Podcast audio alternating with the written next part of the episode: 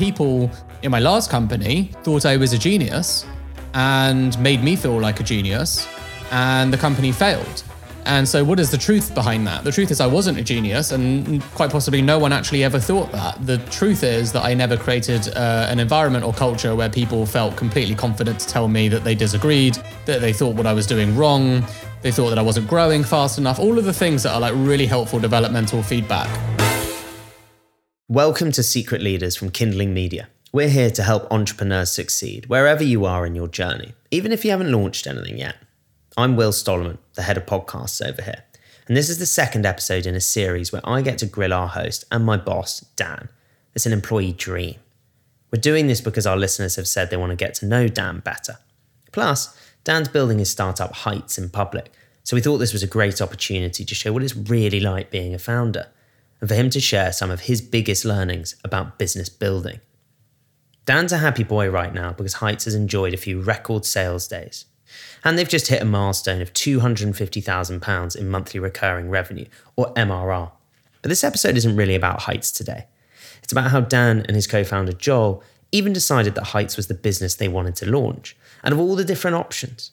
How do you tackle a question like that? And it's also about what to look for in a co founder and how to get through tough times with them. There's some really useful tips in here, which I'll be using if I ever launch a startup again. At the end of the first episode with Dan, which came out on January 18th and is worth checking out so you've got context, we were hearing about the demise of his previous startup, Grabble, which had pivoted into a B2B tech play called Mobula. Dan and Joel had a big decision to make. They could either raise money to try and turn Mobula into a success, or tell their investors it was the end of the road and giving what was left of their money back. So, what did they do? First and foremost, we went for advice. So it's worth saying that we didn't really know what to do in this situation, right? And we were very lucky because of the podcast, because of relationships that I'd built, but also because of actually the success that Grabble had had in its short period of time. You know, we mentioned some of the amazing things we were able to do and, and people we were able to meet. We did have the opportunity to speak to people who had been through sticky situations themselves. Um, what I think would have been a disaster is turning up into a meeting with our VCs and our investors who've backed us and just going in and trying to handle that conversation. Instead, I went to Michael Acton Smith of now Calm fame. But at the time, you know, Calm was, um, you know, he'd been doing it for maybe two or three years, but it wasn't the global smash hit it is today. Because I knew that he had been through something quite similar at Moshi Monsters, or Mind Candy, as the company is called. And so, one of the benefits, I think, of being an entrepreneur who is willing to put yourself out there and say, I have been through hard times and this is what actually happened and these were the challenges of it, is that you're actually able to help people, right? You're able to consciously and actively actually say, This is how I can help other people in theory, and this is what they could come to me for. So, because Michael had demonstrated vulnerability in the past, and frankly, we were at a crossroads in a difficult situation, we were able to go to him and say, Listen, we've got a really tricky conversation coming up we've got money in the bank, but we are failing. And we know that things are going badly and we kind of hate doing it. So what do we do? I'll never forget, we sat with him in Soho for a few hours and he gave us some unbelievable advice, which it is worth saying, like we literally did to the T. He said, when you get into that meeting room, like firstly, you have to be clear about what you want. So what do you want? Right. And I think this is the most important thing. He's like, you two have to decide together what you want, and that is the decision you have to work towards and the outcome. You might not know all of the detail in between, but you need to know very clearly like what is the outcome you're looking for. Is it to carry on? Is it to raise more money? Is it to wind things down? And we had clarity between the two of us. It was to wind things down. It was to stop doing what we were currently doing because it wasn't fulfilling us. It wasn't making us happy. We were clearly not competent or good at it either. So, like all of the reasons we tried, we failed. Let's get on with it. So, first and foremost, gave us an opportunity to talk together and say that is the outcome we're looking for clearly. Is that right?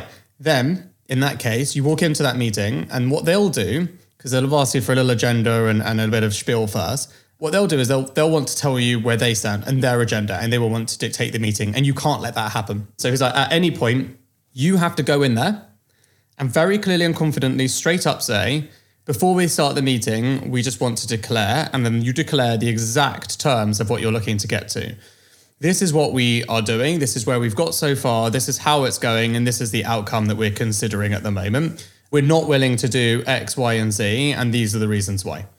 Taking that advice was so valuable because I could see in that meeting immediately that they did come in, they started trying to speak, they started trying to basically put assumptions on us and stuff, which is understandable. And we interrupted them, which I would never do usually with investors. We interrupted them in like literally the first two sentences and said, Excuse me, I want to stop. We actually want to go first, and this is what we're going to say. And we just went into it, you know, sweating and stressed and all of this stuff. But I often think back to that meeting because I actually think that what could have happened is they would have dictated it. And in moments of extreme awkwardness, deep upset, lots of confusion, etc., it's hard to find your backbone, actually. And it's quite hard to find the character that it really takes to tell people, including ones that have given you money, how you really feel about stuff and what really happens. And ultimately, if you think back to times in your life when you're in these situations, quite often if you let other people start to convince you and charm you and do things like tell you that, no, I reckon you are pretty good at this. And no, no, don't worry, you guys can do it. We've seen this before. You guys are great. And actually, you've got all the skills that you need to carry on doing this. Just keep going.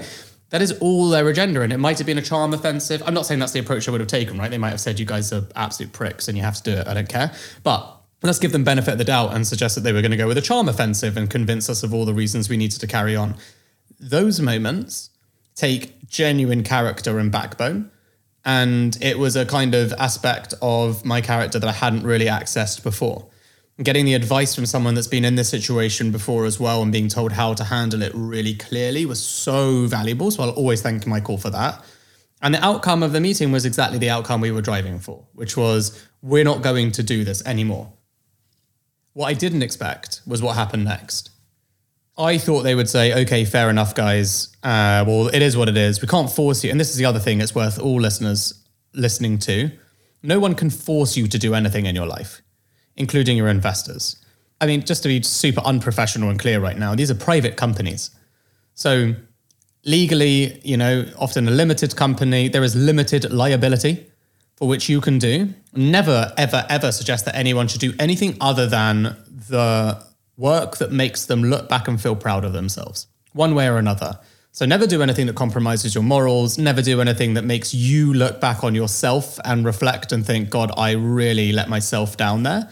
And so obviously logically stands to reason, don't do anything illegal, don't be a prick, be a really great human being in every kind of sense. But flip side is also true, legally, no one can force you to turn up and work every single day on something that you've tried and failed and feel like you can't do anymore. So with money in the bank, that was actually the paradox we were in. How do we actually get out of this company which hasn't run out of money? Because startups that run out of money are a foregone conclusion. You wind them down. Our situation was actually really different. We had £750,000 in the bank, so an enormous amount of money by most standards, but we'd lost conviction on what we were doing. We'd lost the interest and appetite to continue doing what we were doing, and we certainly didn't want to work in this market sector. So we were in a really tricky spot. And we did the only thing that we thought was logical, which was we said, we're going to give you back the money. So all of the money that was left would be split out across the cap table. So their investors would have got X and, you know, the angel investors would have got Y. And that was our scenario. Instead, what happened was, I guess, what we didn't anticipate at all, which is they said, we would actually like you to keep the money and go away for three months. I think emphasis on the and go away but go away for three months and come up with a new idea and pitch us that new idea and tell us and let go of everyone, let go of all your liabilities, let go of your office, lovely office in Shoreditch, like all this stuff. Let go of everyone and everything, go right back down to minimal cost base of just you two, and tell me what you are proposing. In three months, come back here and present your business proposition to us. And if we like it, we'll sign off on it. And if we don't, then and it doesn't look like it bears the right opportunity, then we will ask for the money back. How's that for a deal? And we were like, yeah. I mean, that actually sounds like quite an amazing deal. So this is the surprising place that we left it. And sorry, just a button, did that happen in the meeting? Yeah, it all happened in the meeting. I can't remember if I'm honest with you if we said yes to their proposition in the meeting. Um, we certainly did quickly after the fact. But they made that counter offer in the meeting, yeah. And there was three partners, right? So there were three partners in the meeting that were all there.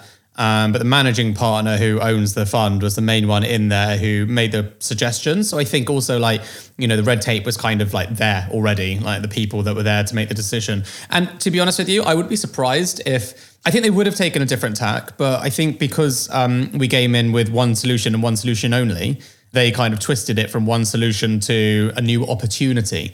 And look, what I've learned later in life, you know, for anyone that's looking to emulate this kind of like crunch talk, I have learned uh, from other people from talking around it. This kind of proposition actually really favors a venture capitalist's business model as opposed to an angel investor's. So, for an angel investor, if you've spent two thirds of the money and you want to give up, and you don't really think you've got a good opportunity to go ahead or whatever, an angel investor, and that you offered to give them the money back, an angel investor will obviously rather have a third of the money back than you basically spend the rest on a complete unknown at this point that they never would have chosen to invest in the first place. Whereas for a venture capital fund, they're making so many big bets. A lot of those bets are random. A lot of those bets have like a variety of outcomes. And a venture capitalist is ultimately mostly just betting on people.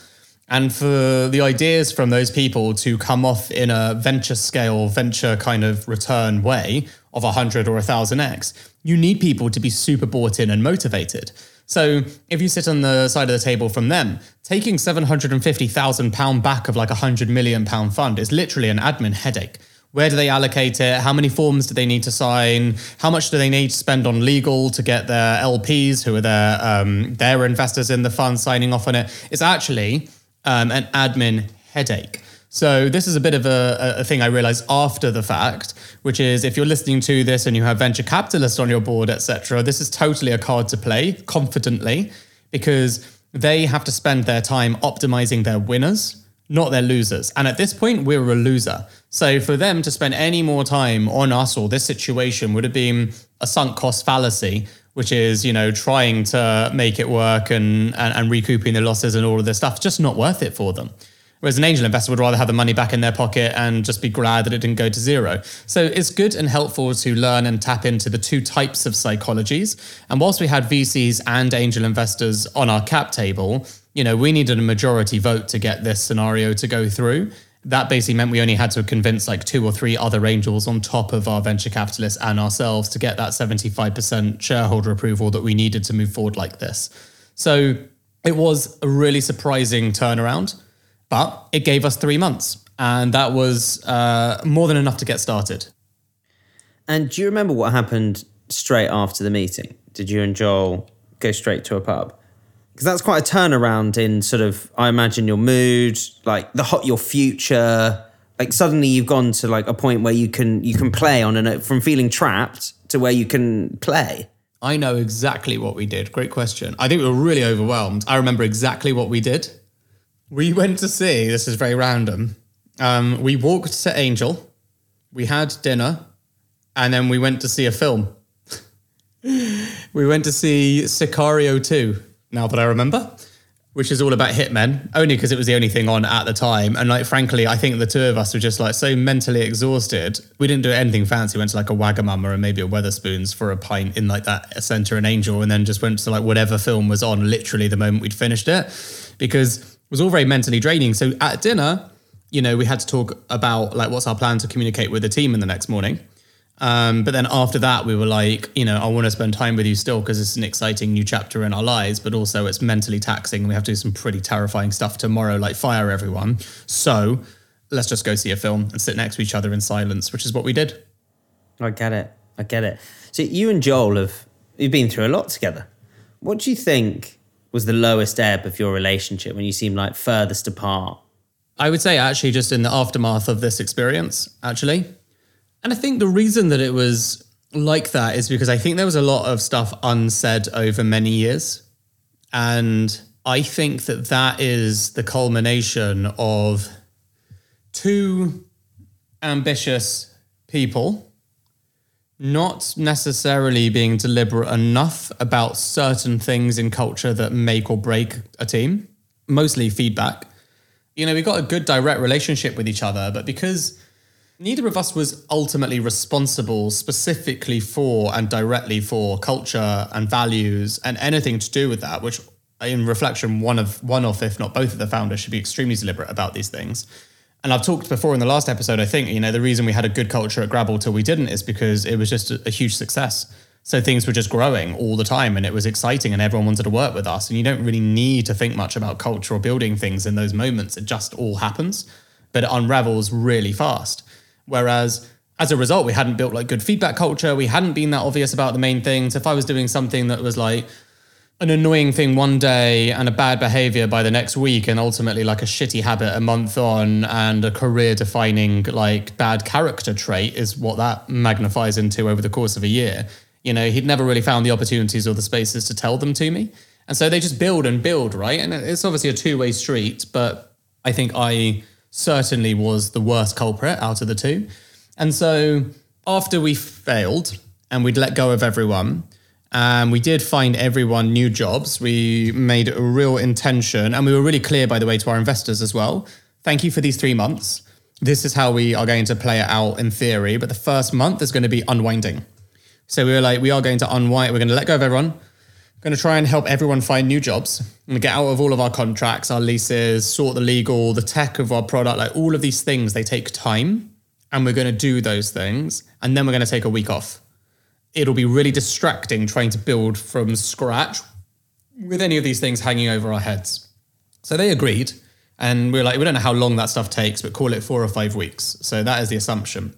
And that is basically how long it took. But after we had let go of everyone and done that bit, there was a sort of moment where, you know, suddenly it was like, right, what should we do next?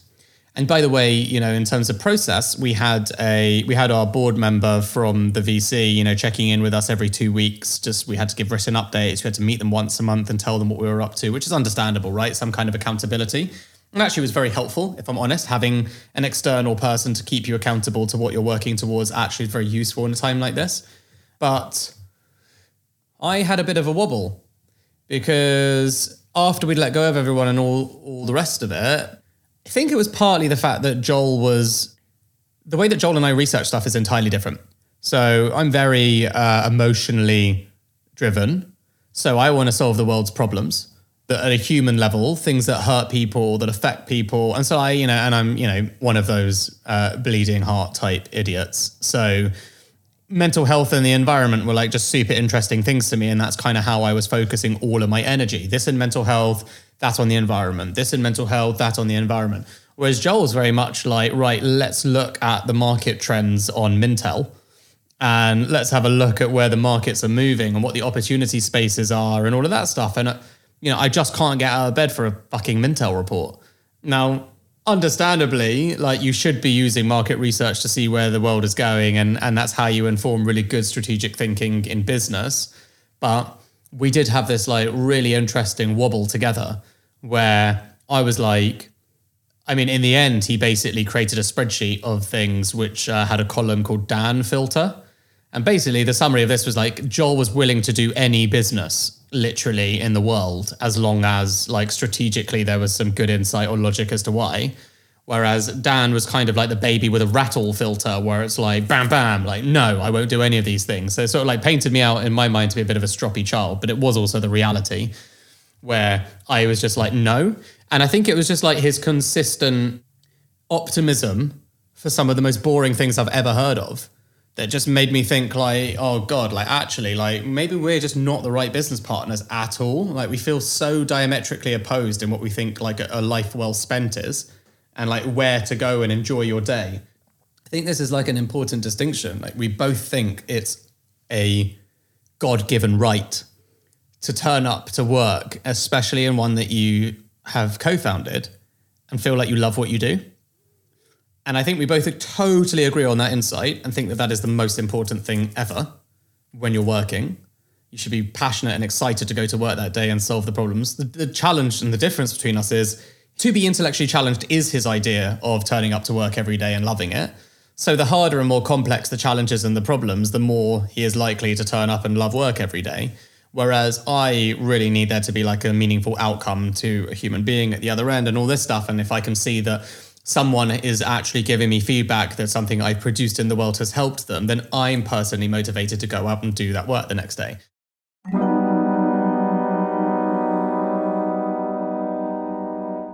If you're trying to grow your startup and you're dealing with companies outside of the UK, you're probably going to need ISO 27001 at some point. It's not the sexiest acronym, but it's basically the global standard for proving your security practices are up to scratch, like how you handle customer data. The same goes with SOC 2. You're going to need it if you're a SaaS company. But achieving these security frameworks can be very tedious and very costly. This is where our partner, Vanta, comes in.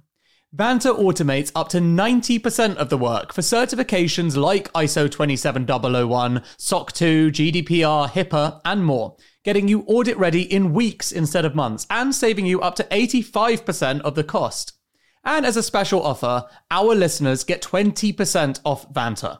Just head to vanta.com slash secret leaders. That's V-A-N-T-A dot com slash secret leaders for 20% off. There's a link in the description.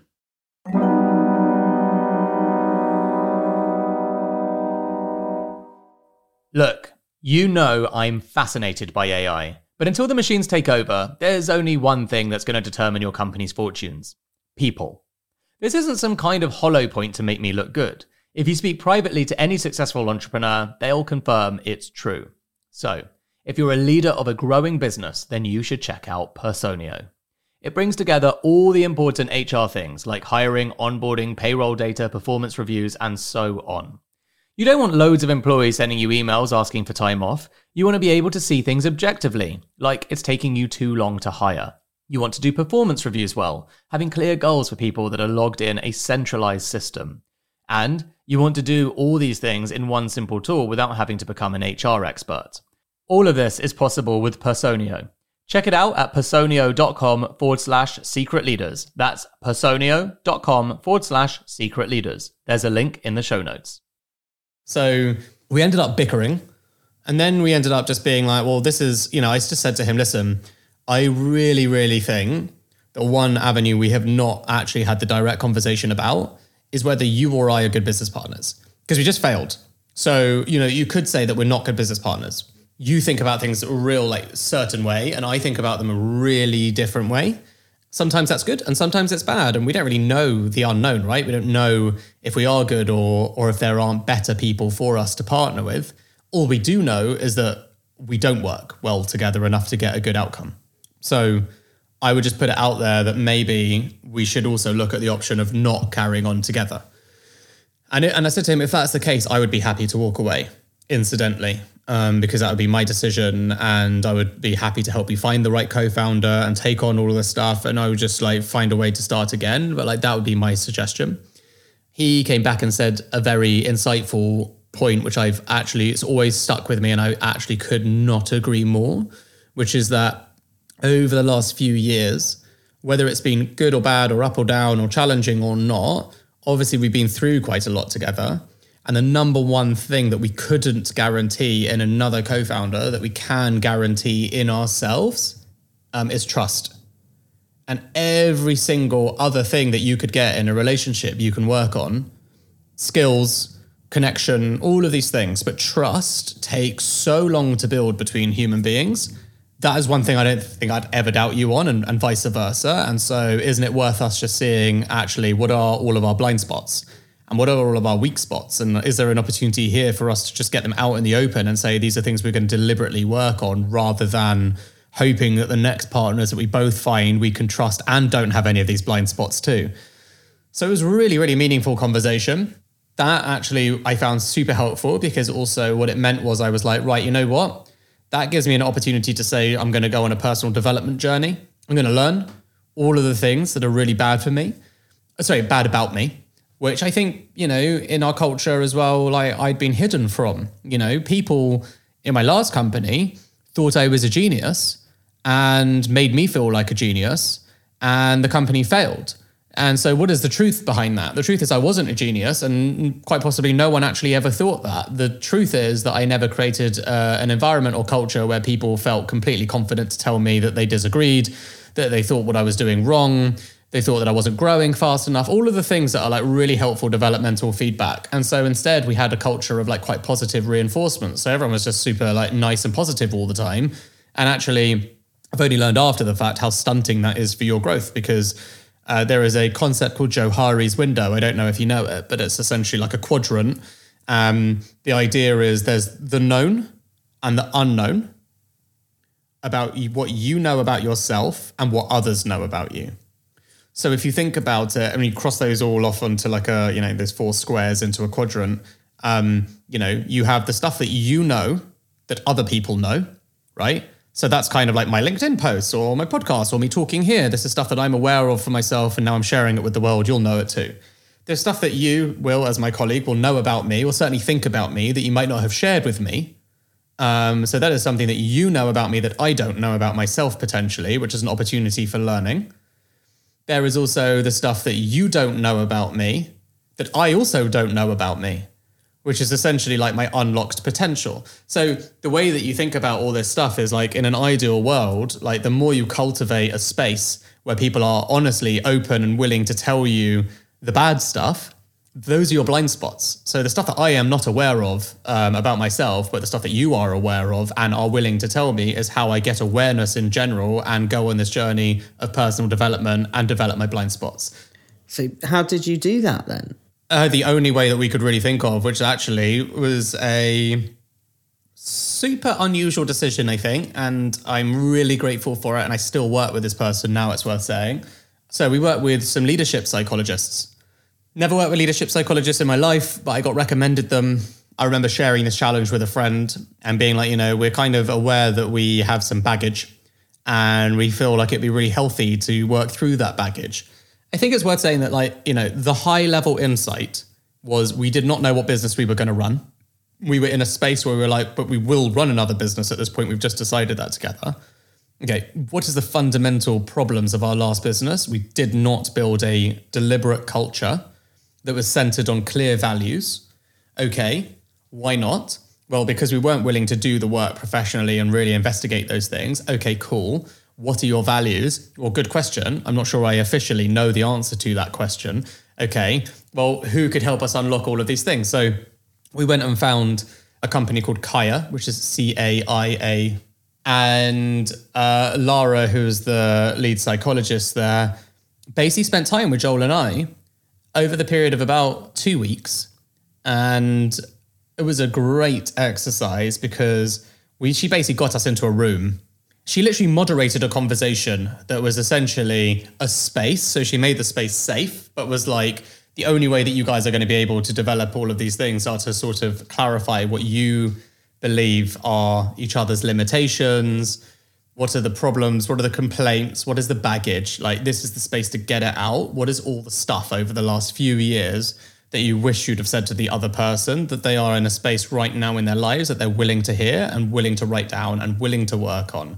that was really helpful because obviously as best friends as co-founders you do like you have utmost respect for each other but you don't like actually have a clear space sometimes to share what's been built up and so we kind of went to town on it you know literally over the course of a day think about it as like you know part therapy and part just like complaining at each other but it was amazing because, you know, it both gave us like a long list of all of the things that were really challenging. And then we did personality psychometric tests. Using the psychometric test, we were then able to see where our where our interests overlapped and where they didn't. We did another process that was just all about writing down the things that we care about the most. And then we had to order and prioritize the things we cared about the most, but individually, right? And then the next stage of that was actually looking at okay, well, what are the things that are crossing over here? So, what are the things that are like clearly right in the top four for you both. From a values point of view, it was just so interesting using the data of the things that we individually thought were passions of ours or interests of ours, plus our psychometric data. That then whittled down essentially into three values that became our, our company values. So the outcome of all of this time spent moaning, complaining, stressing, etc., was that we started our company that we had no name for and hadn't yet gone into company development for, but we had three values of what we thought were uh, essential to uphold in the company. I mean, they weren't like perfectly crafted, but at the time they were humor and humility. We're really conscious of like what these things mean to us basically is keeping your ego in check, but also having a laugh, of course. One of them was, uh, which we've changed and renamed for all the obvious reasons, but at the time it was called um, Hustle, Don't Hassle Oh, we had a sarcastic renaming of this one, which was um, Have You Checked Google? Because we found that there was so many times in our journey where people would just ask us endless questions and it all just things that we could Google. We answered them every time by Googling and then answering, and we cultivated the wrong culture, right? Anyway, so hustle, don't hassle was all about, you know, do the work, have some relentless resourcefulness, and you'll get to the answer. And then the last one, actually, which uh, you know has pretty much maintained as well, is build trust and be trusted. So these were our original three company values. By the time you're going through this session, you have decided you are going to make a company together. So you had the chat previously where you said, look, if there's someone better, we should think about that. But because you had the basis of trust, you then decided to go forward and do these sessions. Yeah, exactly. Well, it was more like because we decided this is what we were going to do, let's find someone that can help us sort of um, facilitate the best way forward. And that person then said the best way forward is for you guys to like literally get all this shit and anger and irritation and you know any pettiness or or meaningful stuff like you know everything in between. Get it out your system to each other but do it in a facilitated process. So she sat there with us in a room and basically facilitated it. That was like one day and then another day was doing psychometric tests and doing these values things. We literally did like a monday tuesday wednesday like full days three days in a row like a sprint. By the end of those three days we had three values that we both knew came from us they both were our highest ranking overlapping areas they both fit our own psychometric scales of the things that we genuinely can't pretend to the world we're not interested in and so they were like three completely clear things that we could definitely agree on and there were some things that Joel is like way more interested in and I'm not. And it's like they didn't make it anywhere near the values list. And so it gave us like a starting framework to say, whatever we do, this is how we will behave. And then interestingly, day four was we actually wrote interview guides for a lot of reasons, but I won't get into it. Um, but we wrote interview guides specifically um, that were based on our values. With this trainer, Lara, um, we specifically wrote down all the questions that felt like they would demonstrate whether someone demonstrates humor and humility. Or, you know, so it's like, tell me about a time when, you know, you made a massive mistake and were actually able to have a laugh about it with your colleagues. You know, stuff like that, questions like that. And we ended up with like a whole interview guide. Now, this is one of my favorite company stories with Heights because like we we did this before we had a name, before we decided what business we were going to run, before anything. And we never used this for about a year because we didn't hire anyone for well over a year. So we were able to, once we were like, right, let's get into hiring, we were able to dust off our questions and they were still completely relevant. We're like, yep, these are the perfect interview questions, thank God. So it felt really aligned, but it really helped us over the next few months, like really focus our energies and give us total clarity of where we're trying to get to. So that was pretty much week one of working together again on the new business. What happens next and how does that lead to, to heights? Okay, so I was looking for a process. So, how does one come up with a good business idea? And fortunately, one of our guests on the show from Koru Kids, Rachel Carrell, she's one of the smartest ladies that I know. And also, I just like really respect her thinking. I always think that she thinks about things in a very um, clear and because she's from New Zealand, kooky way. But, you know, it's always entertaining and it always like makes me sit up and think. And she basically said when she was thinking about like a way, a process for this, I tweaked it a little bit, but like long story short, the idea was Joel and I would sit Monday to Friday for two weeks away from each other, so remotely before remote was cool. He would be at home, I'd be at my home, and 9 a.m. Monday morning, but 9 a.m. every morning, you sit at your desk and you get ready to write down 10 ideas, and you're not allowed to, and 10 ideas with a bit of fleshing them out. They could be anything at all and you are not allowed to leave your desk, go for a or do anything until you've done those 10 ideas. And so Monday, maybe some good ideas. Tuesday, maybe some better ideas. Friday, maybe they're all shit ideas, but it doesn't really matter. The point is, you've got those ideas out. You're not allowed to communicate with each other throughout the week about what those ideas are. But on Friday, after you've done your 10, you meet up and you discuss what your ideas are. And you've got 50 ideas each. So there's actually 100 ideas there for you to discuss all of Friday. And then at the end of Friday, you basically look and see if there are any themes emerging. Like, what are the themes that are coming out of the things that we're both interested in? Now, for Joel and I, over the 100, the two really clear themes were um, sustainability and consumer goods. So we kind of realized that we both were interested in doing a consumer business, a, a brand, a consumer product, whatever you want to call it. And then the other one was mental health. So these were the things that were like really, really crossing over that was great because it then meant that on Friday, we said, okay, next week we do exactly the same process, except this time they can only be in mental health and consumer. So, because we know those are two things, and they have to be in, like, there has to be a way to like play sustainability into that angle because it's the other key theme that came up. It doesn't mean it necessarily has to be a sustainability brand, if that makes sense. It doesn't have to be a sustainable product company. I guess the point is we weren't trying to create B Corp. You're trying to use it as a framework.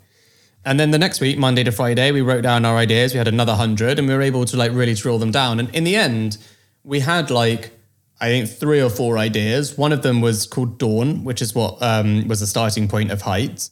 But the one, interestingly, that uh, we got really close to doing, which sounds a bit niche and far from what we do now, but we were going to do a uh, a cleaning products business that was all about, you know, bleach is bad for the environment and it's bad and all of this stuff. I won't bore you with it, but the idea was like, how do you reinvent the consumer product good market for cleaning goods using all non like biodegradable, non hazardous, yada, yada, yada, like all of the buzzwords and ticks, like remove the plastic, remove the microplastics, like all of that stuff. How do you do that?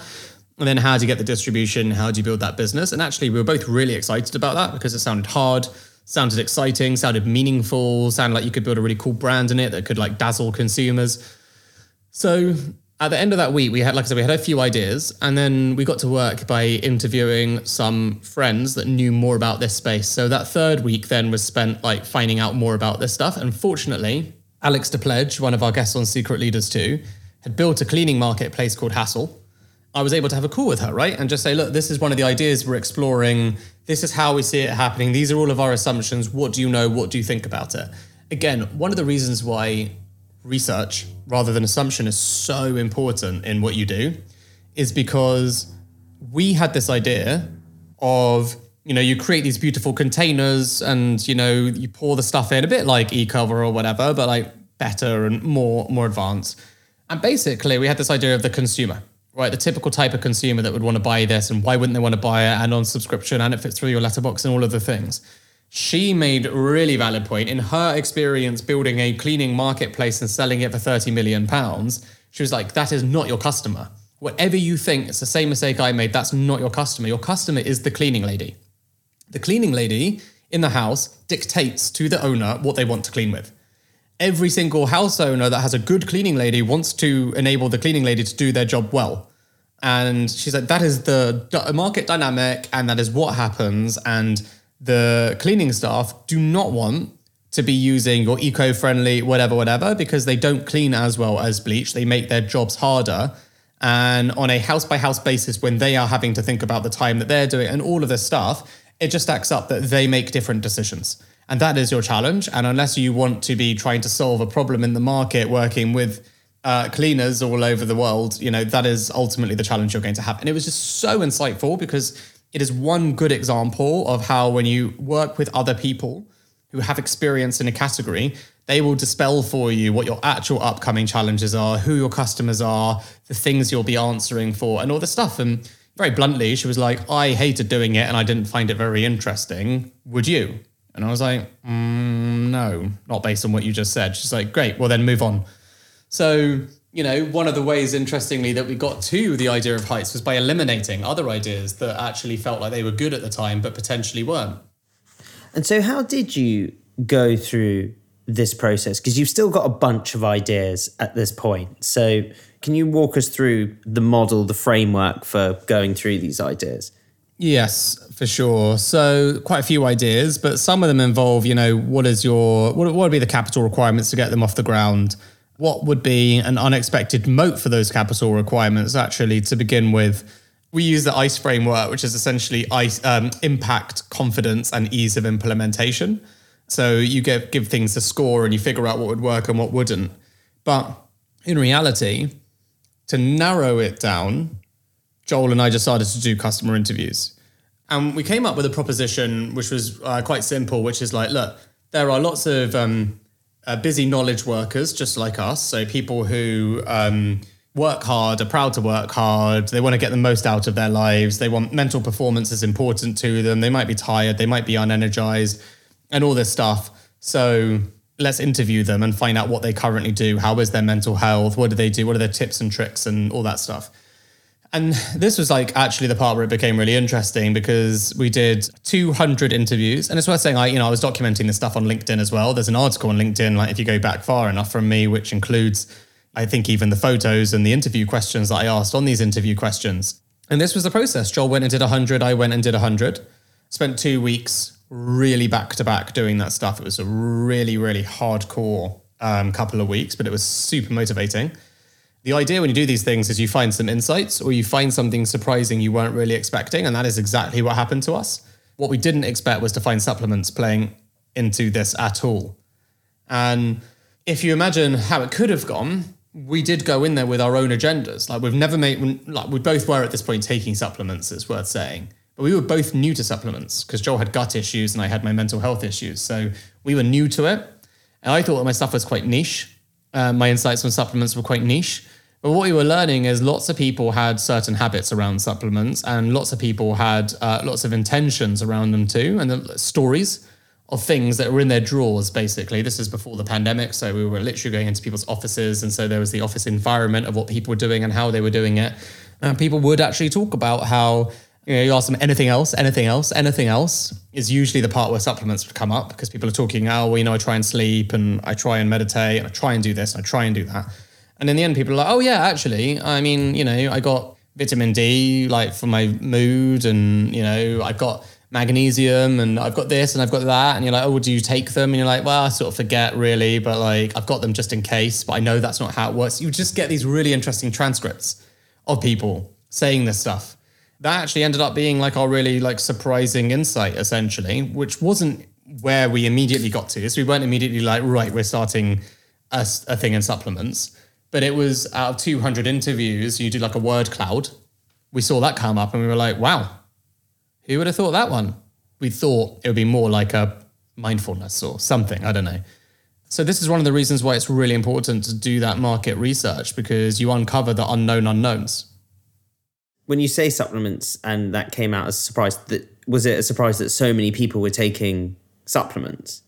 I think it was important. I think it was very surprising that so many people bought supplements and that some of those stories were around the things that they attribute to either their performance or their mental health. But it was like really an afterthought and it was really like sporadic as in the things that they took and why they took them and and, and their take it and their usage of them was abysmal. So the other really key insight that everyone had was that they buy them at the start of the month and they just sit in their drawer for a few months until they have like a bit of a breakdown and they sort of remember that they're there and they start taking them again. So there were a few of these things that came up that were super helpful for us. And yeah, I mean, basically, we had like a lot of this desk research at this point. So then we did what any two responsible founders would do. We said, well, where is the capital of like learning about health and wellness and mental health and all that stuff? California. So we decided to book ourselves to go to California for a few weeks, which we did, which was amazing. And this is in this three month period, isn't it? Yeah, this is halfway through. So we went to California and basically similar thing, started researching a lot of the stuff there. And California is really ahead of its game when it comes to this stuff, especially prevention, especially talking about mental health, especially all of these things. Yeah, and the trend on on supplements and on nutrition being a part of this was really uh, night and day to the UK. So we spent a few weeks in LA, and it's worth saying we spent five hundred dollars on supplements, which was hilarious. I've got this great photo on one of my LinkedIn posts, which is like these like so many supplements. It's hilarious. Like it's still never got through most of them, obviously, but we came back. We had some decent insights. Um, we weren't still completely sold that this is what we would do. But the one thing that we had really learned, and I had also, it's worth saying, you know, had this really deeply personal experience over my time of curing my insomnia with supplements. And so I was already fascinated by the impact of nutrition and mental health anyway. So I was kind of gravitating towards it. But the way that I was thinking about uh, what we would do to begin with was a brain food company, um, which we did discuss a lot. So the only problem is I'm a useless chef. And so the MVP would have been disgusting anyway. But it was one of the practical considerations we had, which is like, what does a Gousto or something look like? Um, but it's all about like, you know, food for your brain.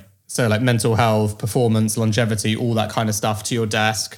And you know, we looked at that properly, but economies of scale, you know, there's a bunch of things on the ICE framework actually that just didn't really fit our narrative and fit with our sense of reality.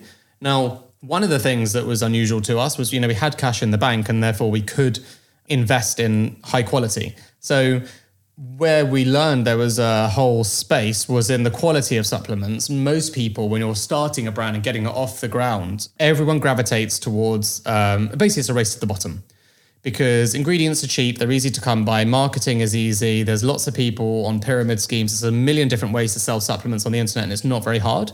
And so 99% of people will do those businesses because they don't need a big capital injection to begin with to do the opposite. Whereas we suddenly had the idea of like, well, actually, instead of creating a whole range and instead of creating lots of different products, instead of making them cheap and all of this stuff, what if we were to make what looks like the highest quality, best product out there? The only way that you would be able to do that in the first place would be to have like a bit of a war chest to begin with. You know, because the reason for this, by the way, is because to have the best ingredients, and when I say the best, I literally mean the best, to pick the best ingredients in the world and get rid of all of the caking agents and fillers and junk and all of that stuff and have these capsules that were like patented, that were you know slow release into your gut, and to have all of the things that we then researched and learned about were like the premium, premium, premium.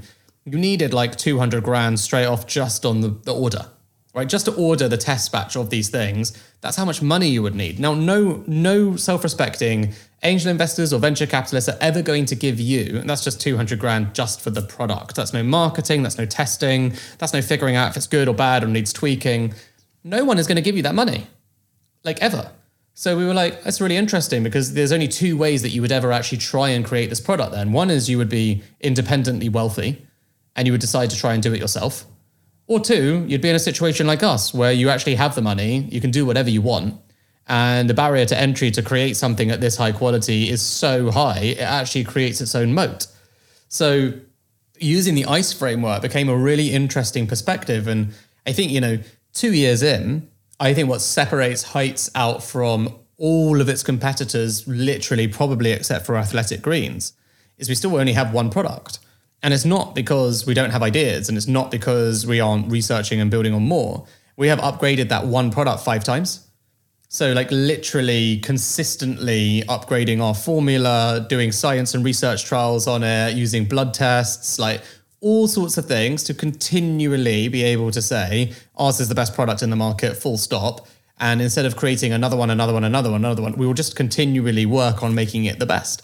There's a lot of things that go into that, of course, by the way. Like, what does the best mean in this space? One of those things is just to make you aware nutrients degrade, right? So they get made, like, I give you an example our blueberry extract, which is great for your brain because it contains anthocyanins, which are antioxidants. They get made in Italy in a blueberry farm and they get turned into anthocyanin, which is the active compound that materializes.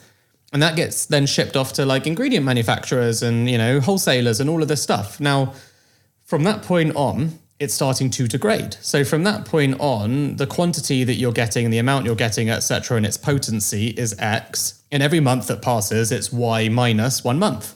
So usually if you buy supplements for example that might contain this in a retailer you know you just have to it stands to reason that it will have degraded a lot from its original point. Whereas with heights we reorder our ingredients every three months from fresh. And what also happens is the blueberry extract manufacturer because they are the number one blueberry farmer for for this like in the world they themselves hold themselves to a really high standard. So they continually also improve their formula. So when they do improve their formula, which by the way, most supplement providers or nutrient providers will do systematically over a period of time anyway, because that is kind of why they exist to constantly produce better quality stuff.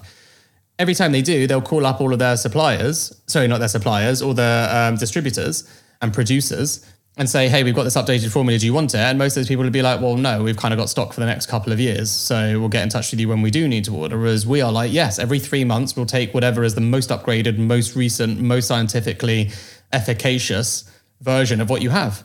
And we have that with all 20 nutrients. So we're consistently upgrading our formula. So we have a really complicated product process, which has been a nightmare at times, especially when the pandemic started.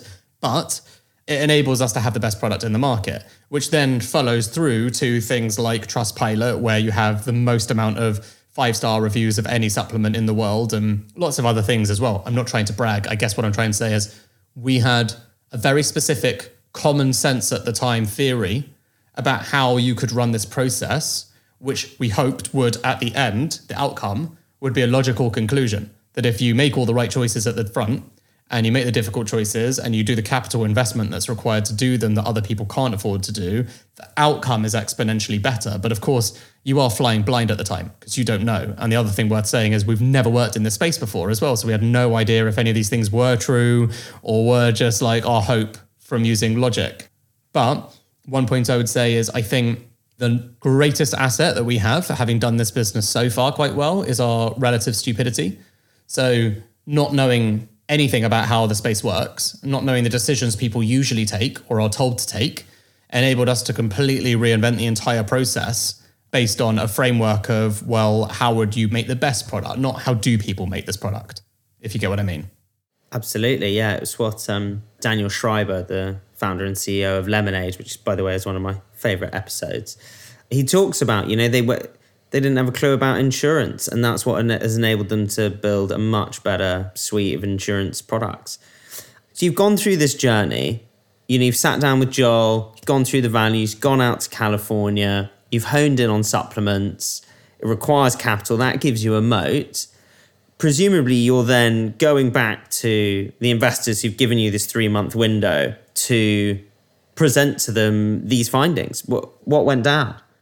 Yes, exactly. So we didn't have any of the supplements or anything like that, obviously, in in place yet. Um, we did have the supplements from California. We did have uh, Mintel trends um, about health and wellness. Obviously, we had all of the stuff you needed for the background research. We had 200 customer interviews. Um, transcripts, word clouds, these things are actually super valuable because they painted a certain picture.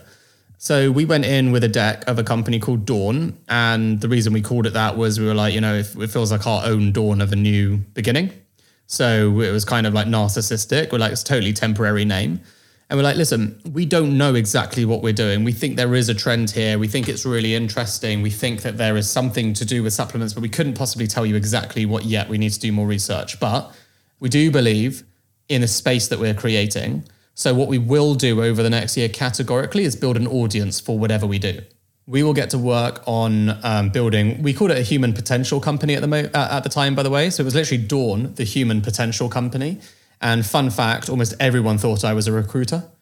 So that died a death quite quickly. But it was really it was really interesting because to us we were like, wow, how inspiring, and to other people they were like, oh, what do you charge? Commission? Uh, I was like, what?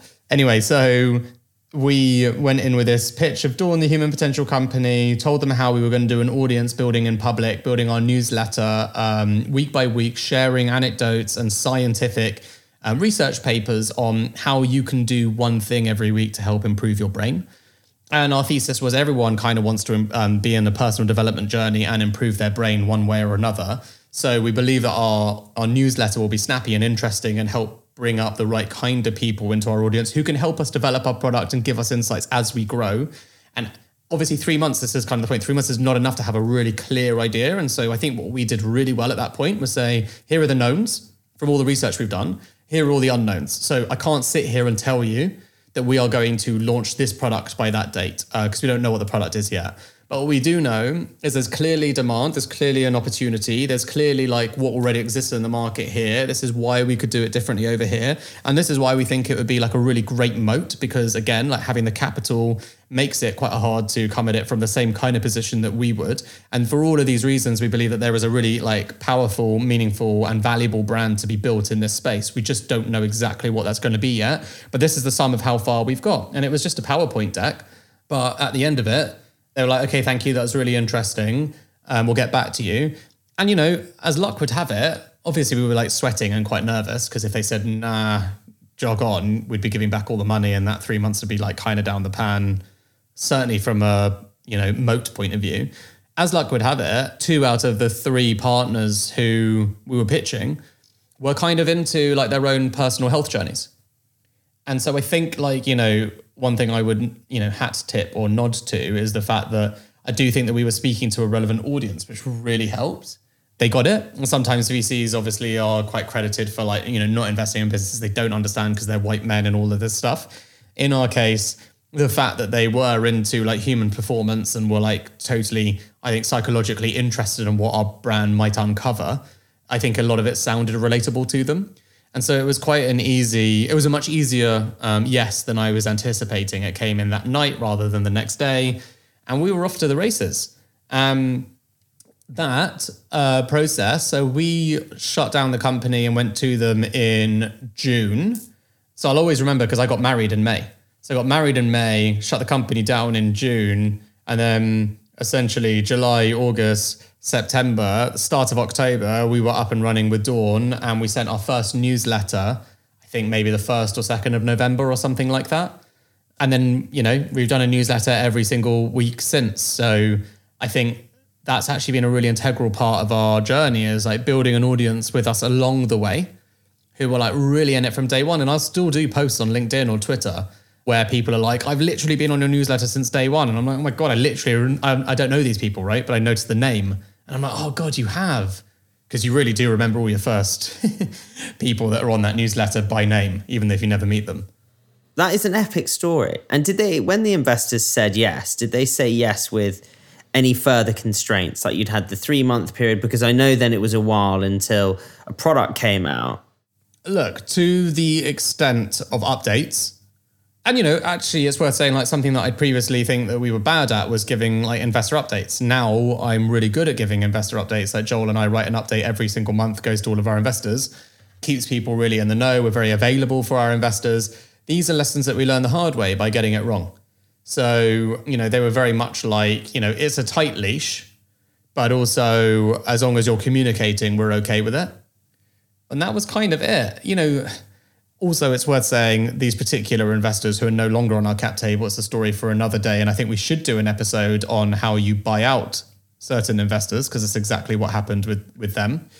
I think it's worth saying that, you know, they were tech investors. So, lesson learned as well. They were tech investors, they invested in what we were doing. This was really different. I think they thought it was a really exciting opportunity, but actually, it really transcribed quite quickly how not interested professionally they were in this and how they just prefer what they know, which is understandable because they never actively chose to invest in this. So engagement did go down. And to be totally honest, um, for quite a long time, we were lucky. We kind of just enjoyed the freedom that we had, right? Like they would sort of like forget that we had a board meeting. We'd turn up, they wouldn't turn up, and we wouldn't tell them. Because we weren't like, oh God, you weren't at the board meeting, you wasted our time. We're like, I mean, if we're lucky, they'll forget the next one too. yeah, I get that. Oh, the things you look back on in business and laugh at, right? But seriously, I learned a lot from this session. Solid practical advice on business ideas and co founders, which are really at the heart of starting a company. Next time, we're going to focus on the birth of heights. How do you take a business from naught to one? That's the name of a book, by the way, from Peter Thiel, the co founder of PayPal and Palantir. It's worth a read if you want to know how to make that leap. See you next time. Here at Mindset Win, we want to give you the tools to become better at what you do. Taking inspiration and wisdom from our guests, we will hear stories, strategies, tips, and tricks. Told by leading names in sport and beyond. Who know what it takes to get to the very top. There will be two episodes each week packed with amazing stories and practical takeaways for us all to follow. Search for Mindset Win on YouTube and on your favorite podcast app.